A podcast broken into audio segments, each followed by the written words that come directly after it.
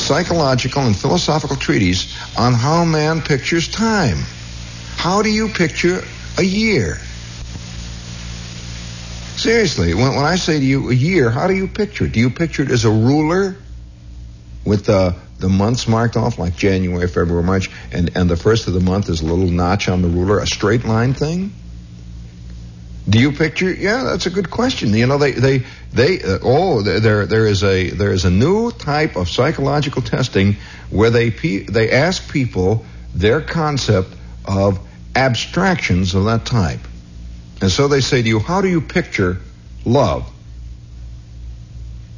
Well, the answer that you give to such a question is not to be sneered at.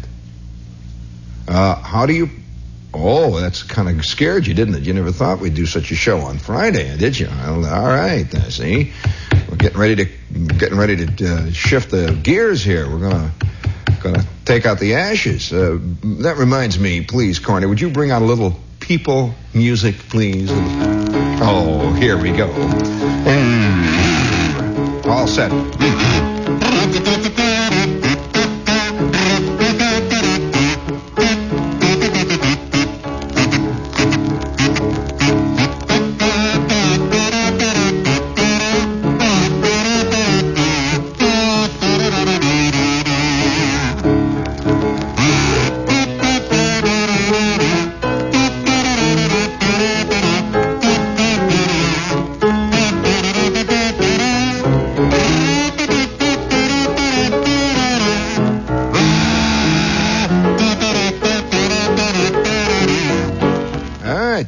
People music, see.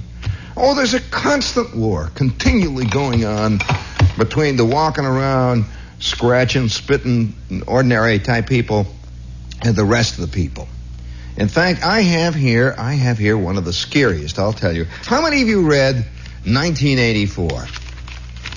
Now, you know, uh, I, I find a great deal to argue with in 1984 because George Orwell was almost completely economically uh, oriented. He thought he thought in terms of of, of economic problems. He, he, was a socialist, you know, and he thought he thought that all problems could be solved by a good square meal for somebody.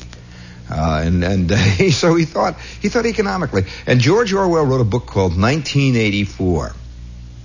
And uh, one of the concepts that George Orwell uh, created, of course, was the time that would arrive that he considered inevitable when everybody would be under surveillance by all set in there, corny. You got my big brother music in there? All right. Everyone be under surveillance of that glowing eye, that, that spinning orb that would watch you night and day. You were constantly being observed by that friendly that benevolent eye, the eye of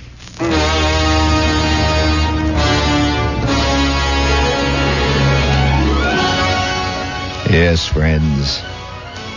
Big Brother is watching you.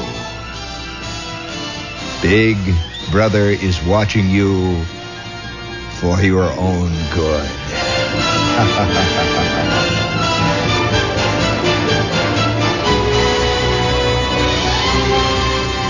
All right. Now, I've had a thesis for a long time, uh, for what it's worth, that almost anything that comes into being that is an eventual evil is always hailed as a new discovery in good. It always always comes along, and, and, and, and the program director here, one of my old colleagues and old friends, Jimmy McAleer, sent me a copy of a very innocent magazine called Popular Science. Now, you know, Popular Science has little things like uh, a sneak preview of the 1968 car, you know, real uh, serious uh, articles like it. Things like uh, you can build an electric dishwasher at home using spare parts that everyone has in just 25 minutes of your spare time. Plans inside. Uh, you know, that kind of thing. And then, and then, there's always in the back, there's always pictures of guys. You notice those, those great pictures. I've always wondered about those people. You seen those, those, those ads way in the back of the magazines where the guy's looking out at you and he's kind of smudgy, his, this face, and says, uh, Mr. J.M. of uh, Dry Rot Massachusetts, says, I threw my trusses away when I discovered your new secret technique. Thank God you people are around. And underneath it, it says Mr. J.M., and it shows him throwing his trusses away. Or it says uh, Mrs. L.D.Q. of uh, Dismal Seepage, Indiana, says, I was troubled with constipation for years. But then I tried your Indian snake root oil, and now I feel great again, and I can go out and I can do the laundry, and I can do the wash, and I can even cut the wood before supper time. Thank God for the Indian snake root oil. And you see her, she's kind of smudgy, she's looking out at you. Did I ever tell you about the time that, that we took? This is a terrible, terrible practical joke. And I shouldn't really tell this on the air because it's going to give a lot of ideas. Awful scene. That there was a guy uh, in in this town where I worked in in uh, in Cincinnati, who was a very famous radio man. He was very well known. He did this morning show all the time. He was very well known. And one day, one of the sneaky, rotten engineers. I've noticed that the engineers have the have the truly corroded minds. Something rot, basically rotten about many engineers. They sit there and they Oh yeah, I mean, uh, year after year they look in through the glass and they watch shows being done, and eventually they are totally immune to anything. Absolutely, I'm I'm serious. I mean, if, if Moses came down out of that out of that mountain and he's got these great big stone tablets, I can just see him making an appearance on a radio show, and the engineer would look and say, "Who's this guy with a mustache and a beard there? What is this? What is it with a stone? Ah, come on! Would you tell him to talk into the mic?" Quit hitting the mic. And that would be, you know, you, you understand what I'm saying? So eventually, so, but, and because of this rotten, corrosive mind, one night I'm sitting dark down in the bowels, if you'll excuse the expression of this radio station where I labored and toiled down deep in the salt mines. Oh, you could hear the sound of the peasants treading. Give me a little of that big brother music. The sound of, that's the sound of peasants treading eternally on this great, great, great treadmill of showbiz. You can hear the poor peasants, the poor staff announcers, the poor underpaid newscasters, the poor disc jockeys, the poor whoopee men, the clowns, the idiots, the fools, the buffoons, treading on that great, great, endless trackway of showbiz. Bring it up. No, no, is me. What have I done to deserve this fate? Why did I not go into something clean and respectable and honorable? Something straight and regular like the insurance business or the used car business?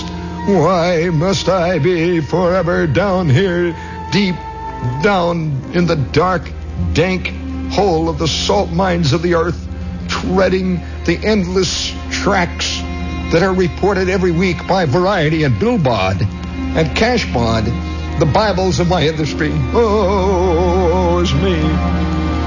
Okay, you got the scene, see, so I'm way down dark in the, in the bowels of this radio station. and this engineer, who's an old friend of mine, I see him hunched over his desk and all the while, the, the program is going on that he's supposed to be working, and he's cackling. Watch this. and he had gotten a picture of this guy who was one of the most fantastic fops I've ever known. I wonder when some, some clothing store here in town is going to come right out and admit it.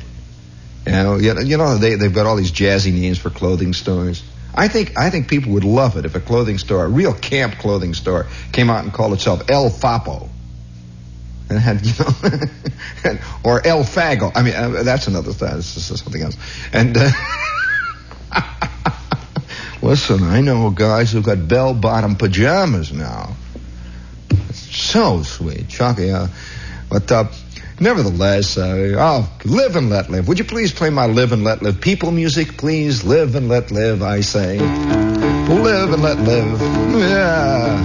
Uh, up and down, Chestnut up and down, Greenwich Avenue they go. Night, nightly after nighty night. Whoopee, whoopee, whoopee, whoopee, wow. Nightly they go, up and down Lexington, never touching the ground as they can help it. Their wings fluttering, fluttering higher and higher. And tonight out on Fire Island, out and on Yahoo, uh, Cherry Grove and Davis Point to up and down the beach they go. Whoopee, whoopee, wow. I say live and let live. If they want to have Barbra Streisand all the way, they can have it. I got other fish to fry. La da da da da da da da. Oh, that terrible song, awful song. I'm forever till chi. Oh yeah, yeah. You want to know what my engineer friend say? He's sitting there and he's cackling away. And this particular radio guy was probably the quintessence of all foppishness. You know, there's a certain kind of radio man who loves the sound of his voice. We have a couple of them here on the station. I won't even tell you who they are, but they're the kind, you know, that every time they get on the air, they hold their ear. You've seen that type?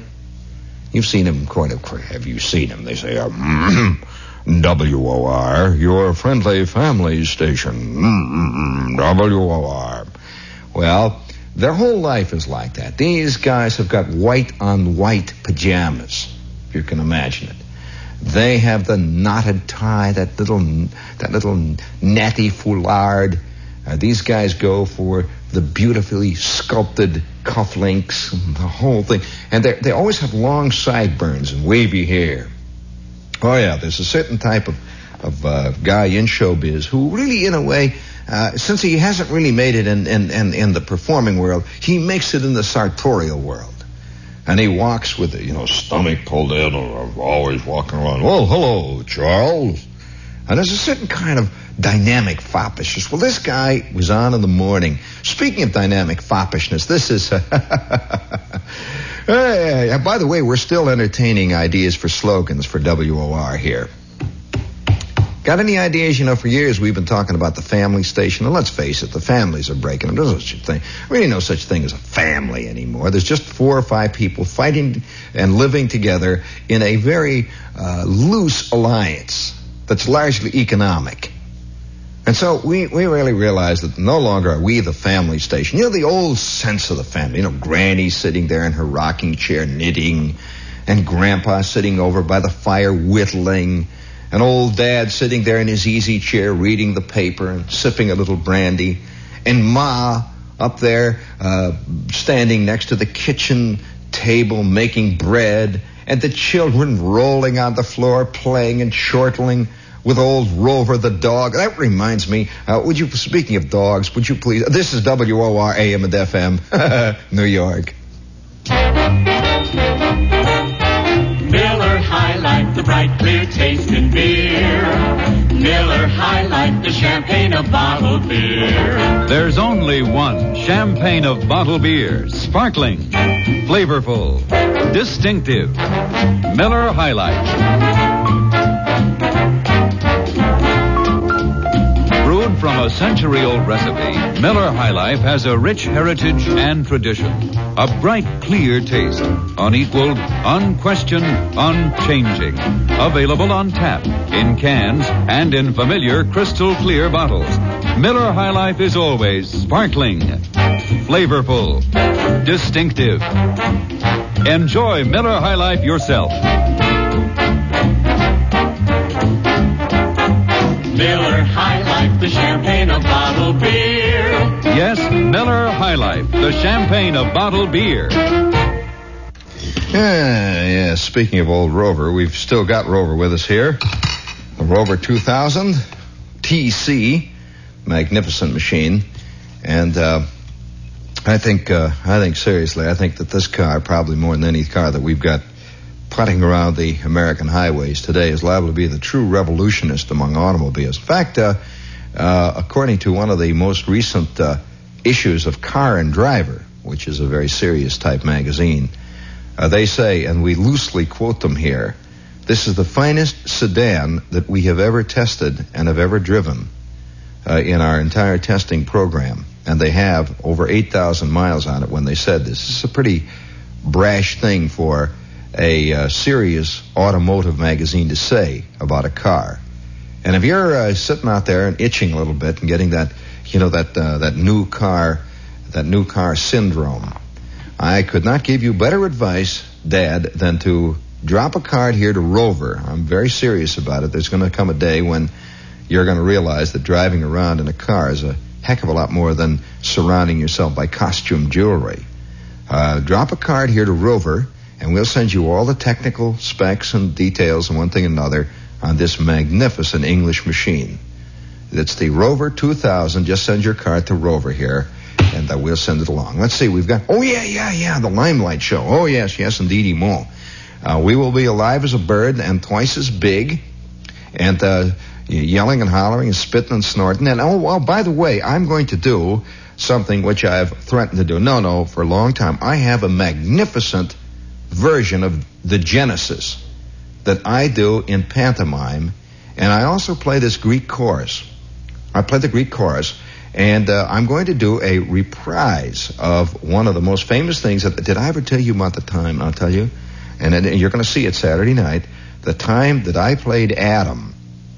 That's Adam, the first man, in a Broadway review. Now I'm not kidding, and and uh, they had this this uh, this set that cost them about five thousand dollars. Just this little thing that I came out on. I came out on the stage in a little bit of Eden and it had wheels on it. And the guy on the other side of the stage, it was dark. See, the stage was darkened. And he pulled these, these ropes, and nobody could see the ropes, of course. And there I was. It came quietly out on the stage, lit by a golden spotlight. The kind of spotlight that shows the beginning of time, you know, with the first sun coming out of the new world. And, and there, reclining under a plastic golden apple tree, was guess who? And above me was a big red plastic apple with gilt leaves. And intertwined all around me was Eve. And I was Adam, and she was Eve. And I, I, wonder if there's anybody in the audience that saw that, that fantastic moment in the American theater. And they, they pulled me out, see, and you could hear you could hear the wheels on my little bit of Eve and go. Eh, eh, eh. They pull it out. See, already the world needed oiling. And they, they pulled me out, and as they did, the orchestra struck up this fantastic music. You know, great big orchestra. Bring up some of that orchestral music. See, great big orchestral music. Oh boy, what an entrance. I'm playing Adam. You know, there's not many guys that have played Adam on the stage. You're looking at one right here. And I had these these these superb, fresh, beautiful, these tights they were flesh-colored tights. and I had this big pasted-on smile. You never thought that Adam came out looking like a showbiz character, did you? With a big smile. You know, all beautifully orchestrated. The whole thing. It looked like he was getting ready to do a tap dance any minute now. And then I sang the first words ever heard in this great spinning orb of ours. It was the beginning of it all. I, I really did. You want to hear what I sang out? In the beginning there was the Word. And up came the music. And everybody sat there. They gasped. What a fantastic concept, Adam. Well, don't laugh. I was very good. Come on now. All right, I'm not going to carry this on anymore. You don't want to hear that you're getting a Broadway show free. I'm telling you, it would cost you $4.95 to get the Broadway album. In the beginning, there was the Word. And the orchestra went bum, bum, bum, bum, bum, bum, bum, bum, bum, bum, bum. Then I went, and then there came Adam. Bum, bum, bum, bum, bum. Then I grinned at the audience and said, that's me. bum, bum, bum, bum, bum, bum. And then I reached over and I pinched Eve. And that's where it all started. I took the big plastic apple down when you see tomorrow night at the Limelight, I'm going to do my famous version, one man version of Genesis, where I play the thunder and the clouds and the lightning and the lava. And uh, you've never seen me play a river, have you? Sure, I play a very good river. Well, let's get on with the commercials here. Speaking of Magnum, would you please bring me some more of that important music there? Please bring it on there. And in the beginning, there was created in man that ineffable quality called taste. T A S T. And then, of course, it became inevitable that eventually man would have to create that supreme taste sensation of them all Regal Crown. magnificent candies, Regal Crown, and the world was whole. And the next time you stop at your candy counter, march right up to them and say, I'll have Regal Crown, sour apple, sour grape, sour cherries, sour lemon, and don't bid thee no substitutes. I want the real thing, Regal Crown, a thin dime. Yes, the world finally had to discover superb taste, Regal Crown, sour grapes. What a commercial. Fantastic. Fantastic commercial. I'm blowing bubbles. Hmm, what's the matter? Hmm, hmm. This is not the Ed Sullivan Show, if that's what you think you tuned in on. It is not the Billy Graham Hour either.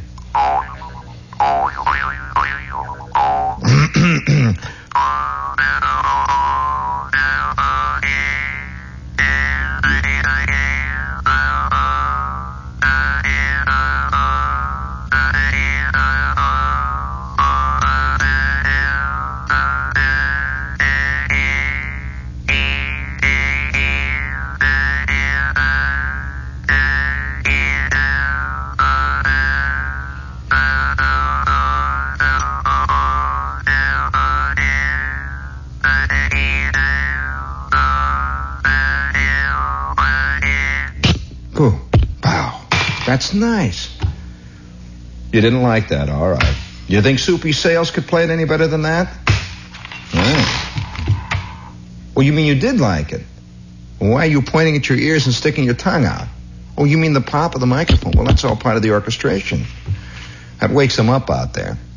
Uh, especially wakes the engineering department up here. Would you uh, please oh, hold it now? Hold people music in in abeyance there. Now I have to get back to this piece here, the very serious piece. Jimmy sent me along this thing, and uh, boy, if it isn't ever fascinating, a real scary little bit. Now let's go back to Big Brother and the concept of being constantly observed. Now we sat there uh, for those of you who saw the picture, or those of you who read uh, the book, or might have uh, seen, they, they, they did it on television, I think, one time. You know that? Do you know that the time that they did 1984 on British television, which was a few years back when TV was really starting to get going and feel its oats, that they did 1984 on British television, and it practically caused riots all over the country. Are you aware of that? because he was so close to the truth, George Orwell. And Orwell predicted that eventually this big brother type government would keep people under constant surveillance. Now, it's quite natural for anybody, you know, reading the reading this thing to think, oh boy, you know, how come the people stood for that? I mean, they, they must, uh, gee, that's terrible. It's wild. It's awful. Well, uh, I guess what Orwell did not see, perhaps, was that almost all of these innovations of surveillance and observation and all these big, great new uh, technological achievements would all be hailed as a further step in eventual progress. Do you know that today, and this is the this is the current, let's see, is it current? No, it's an old copy of Popular Science. Uh, Jimmy sent me December '65. Apparently, he picked it up in the basement somewhere, and uh, and and uh, that even makes it scarier that as far back as December 65, there was a major, there is a major city, I shouldn't say was, that has mounted all over town in secret spots in town. A major city has got mounted in secret spots and they're shielded so nobody really knows where they are. It has got 24 hour a day automatic continually operating television cameras to keep an eye on the population. And at police headquarters, they can switch from one section to the other and they can just quietly watch and see what's going on. Big Brother is watching you.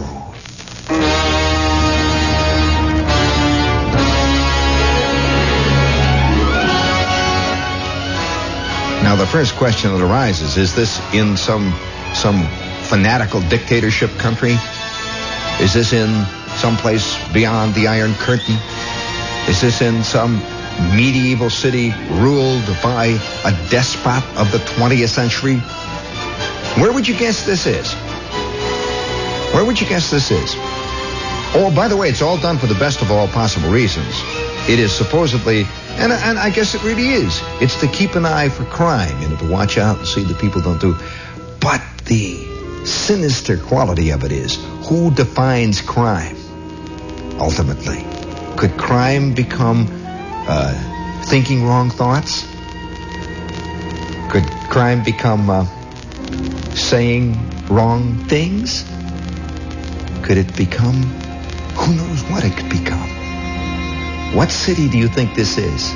Right now, at this moment, at this hour, that city has television cameras constantly trained on all the streets of various sections of the town.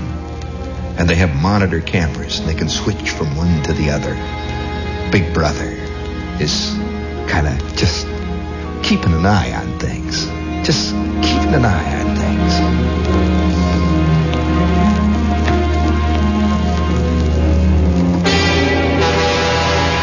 And the article goes on to say that several major cities in the United States are studying the results of the surveillance system and could very well have them in operation in the next couple of years.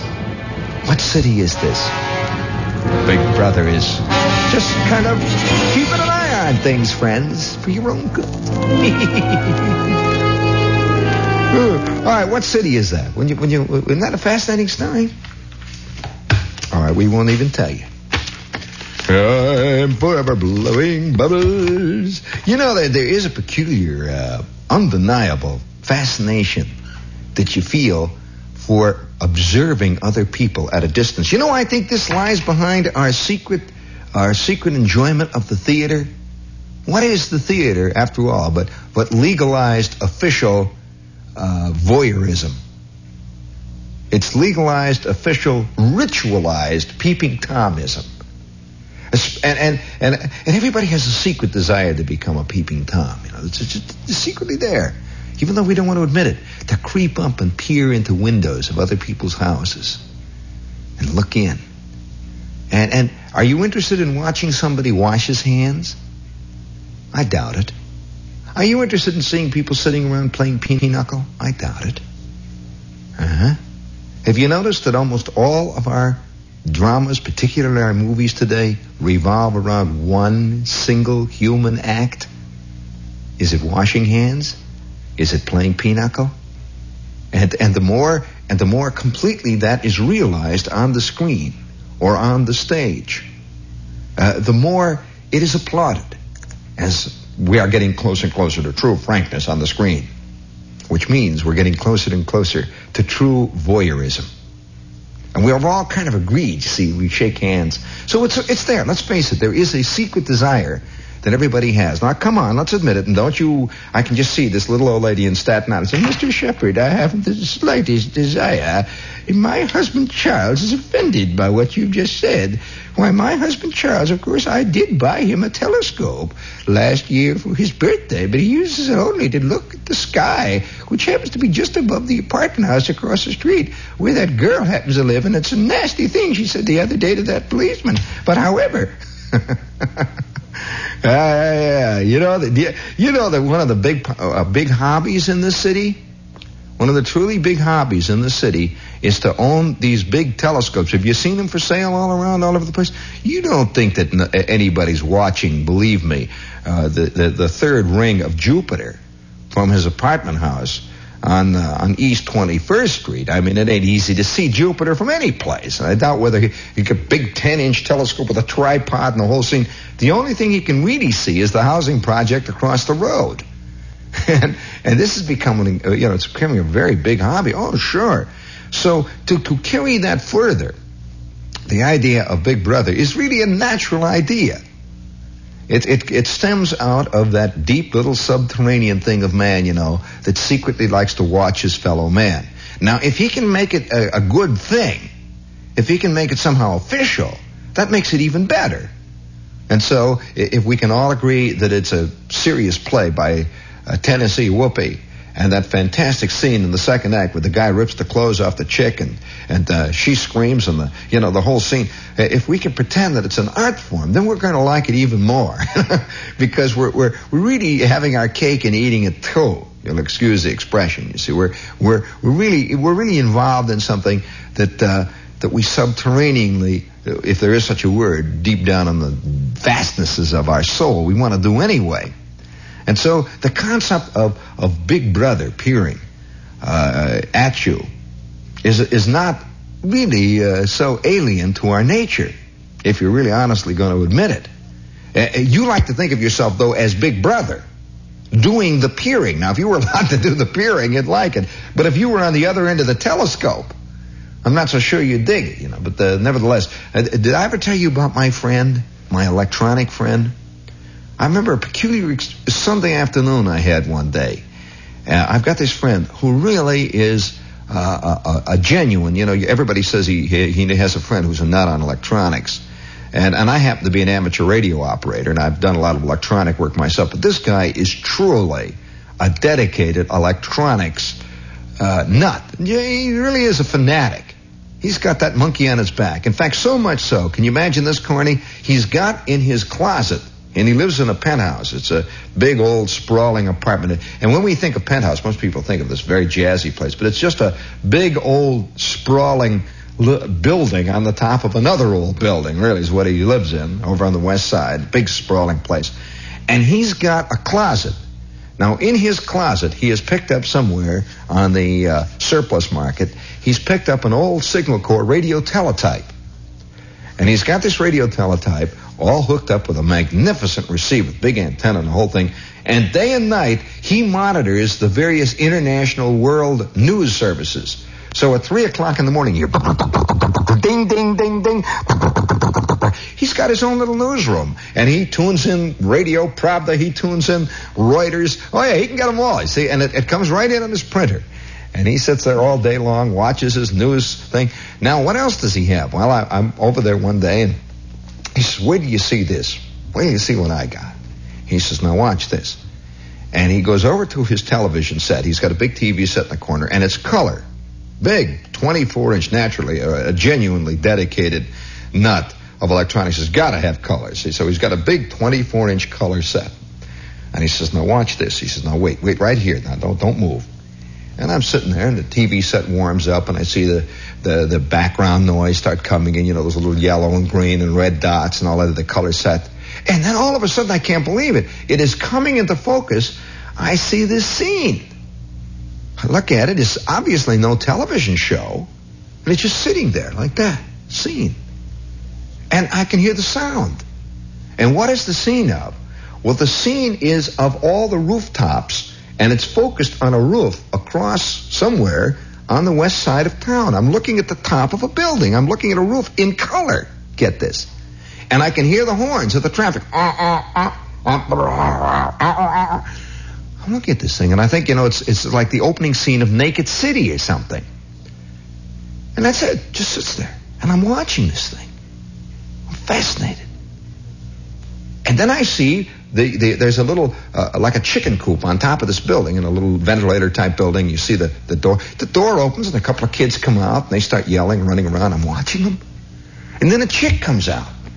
And she walks around on the roof and she has a towel and she lays the towel down and she takes a, a pillow and puts it down and she stretches out. She's getting some sun. I'm watching this in color. I said, for crying out loud, what is this? And then the door opens and in comes my friend. He says, how do you like it? I well, it's uh, pretty great, I guess. uh, gee, where where is that? I said, where is that? He says, well, come here, I'll show you where it is. Now, now come on up. Now remember, he's in a penthouse. And so with that, he gives me a pair of binoculars, I'll tell you, that must have weighed 40 pounds.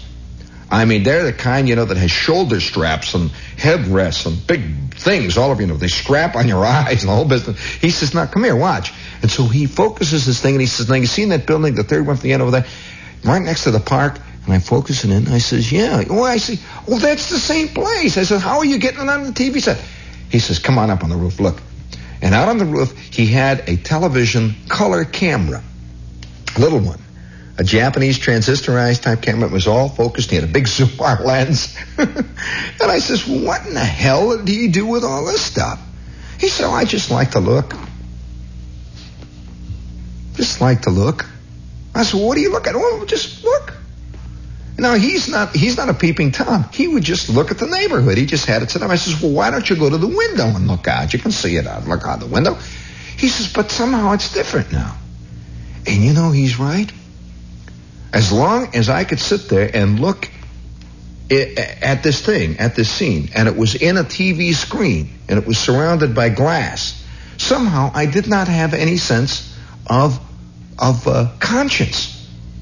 I didn't feel that I was peeking at someone. I was looking at a picture. And that's a very subtle difference. And and every who, who can get mad at you looking at a picture?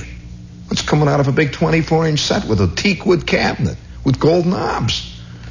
You know? I says, Do you realize the possibilities of this thing, Jerry? He says, I says, No.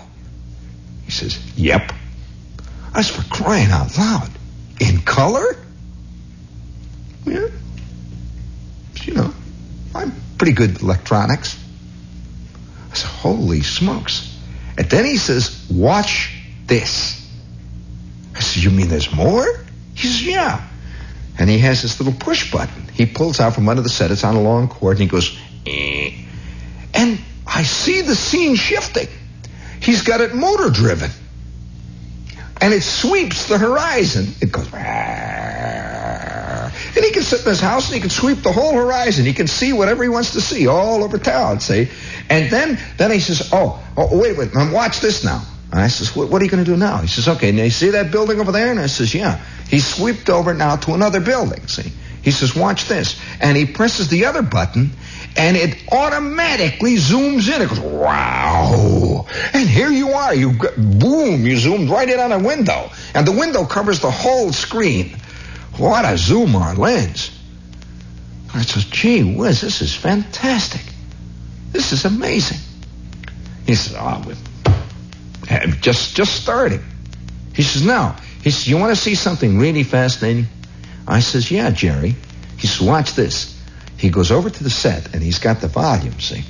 And he starts turning on the volume and then he pulls out another push button and he starts fiddling around with it. And all of a sudden, he starts bringing in these sounds. He has a micro microphone up on the roof. You know, the kind with the parabola? He, the kind that they use in big stadiums where they can pick up the sound of a referee talking to a football player. Have you ever heard him do that? A thousand yards away? He picks up the sound of these people, and you could hear this lady getting supper ready. And she's a good mile away he's focused it on, and he's got her on the on the on the color screen, and she's talking. You can hear her talking, banging, banging pots, and you hear the water running. I said, Jerry, this is terrible. He says, you know, I've been, I've been, give me a little of that uh, Big Brother music there. He says, uh, you know what I've been experimenting with lately? And I said, no, what, Jerry? He says, well, I've been experimenting with uh, X-ray television. He says, you know, these walls get in the way. I said, Jerry. He said, yep, in color. I said, for crying out loud, Jerry, I have always heard of Big Brother. But Jerry, uh, I, I, didn't know that I'd meet him one day. Oh, he says, oh, no, I'm not Big Brother. He says, I'm more like a little nephew, actually. I'm just kind of little nephew. And so everywhere you go, you may be this very moment you may be this very instant under surveillance. Yes, your life itself may be bugged by somebody who's just a fun loving person. He's not out for evil. He's not out to get the goods on you. He's just having fun. Have you seen those ads in the back pages of the Times, back there in the silly section? It says, have fun. Listen in on the conversations of your neighbors with this parabolic microphone. Pick up amazing sounds, stuff that you never thought was going on in your neighborhood. Yes, it's a wonderful new hobby. Eavesdropping. Oh, yeah, you can get the telephone tapping equipment. You can buy yourself rifles now that don't have bullets in them. They have microphones at the end, and they have crosshairs, and they have built-in parabolas, and you can focus for mile. You can even buy yourself infrared equipment so that you can do it in total darkness. It's a fascinating new hobby. How much time do we have? There we go. All right, gang. Going to be all right. Happy Friday, gang.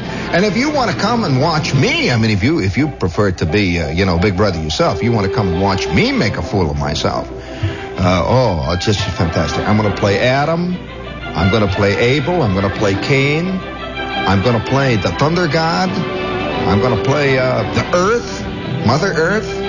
I'm going to play the firmament. Uh, or I may even go so far as to play the universe. So uh, come on down to the limelight tomorrow night. We'll be there from 10:30 until midnight. If you can't make it, we will broadcast this magnificent effort of the theatrical arts tomorrow night, beginning at 10:30 on this your fantastic station. By the way, we have techniques now to listen through your radio set to what's going on in your house. Oh, oh wow! Come on, go, gang! We're listening. Go ahead.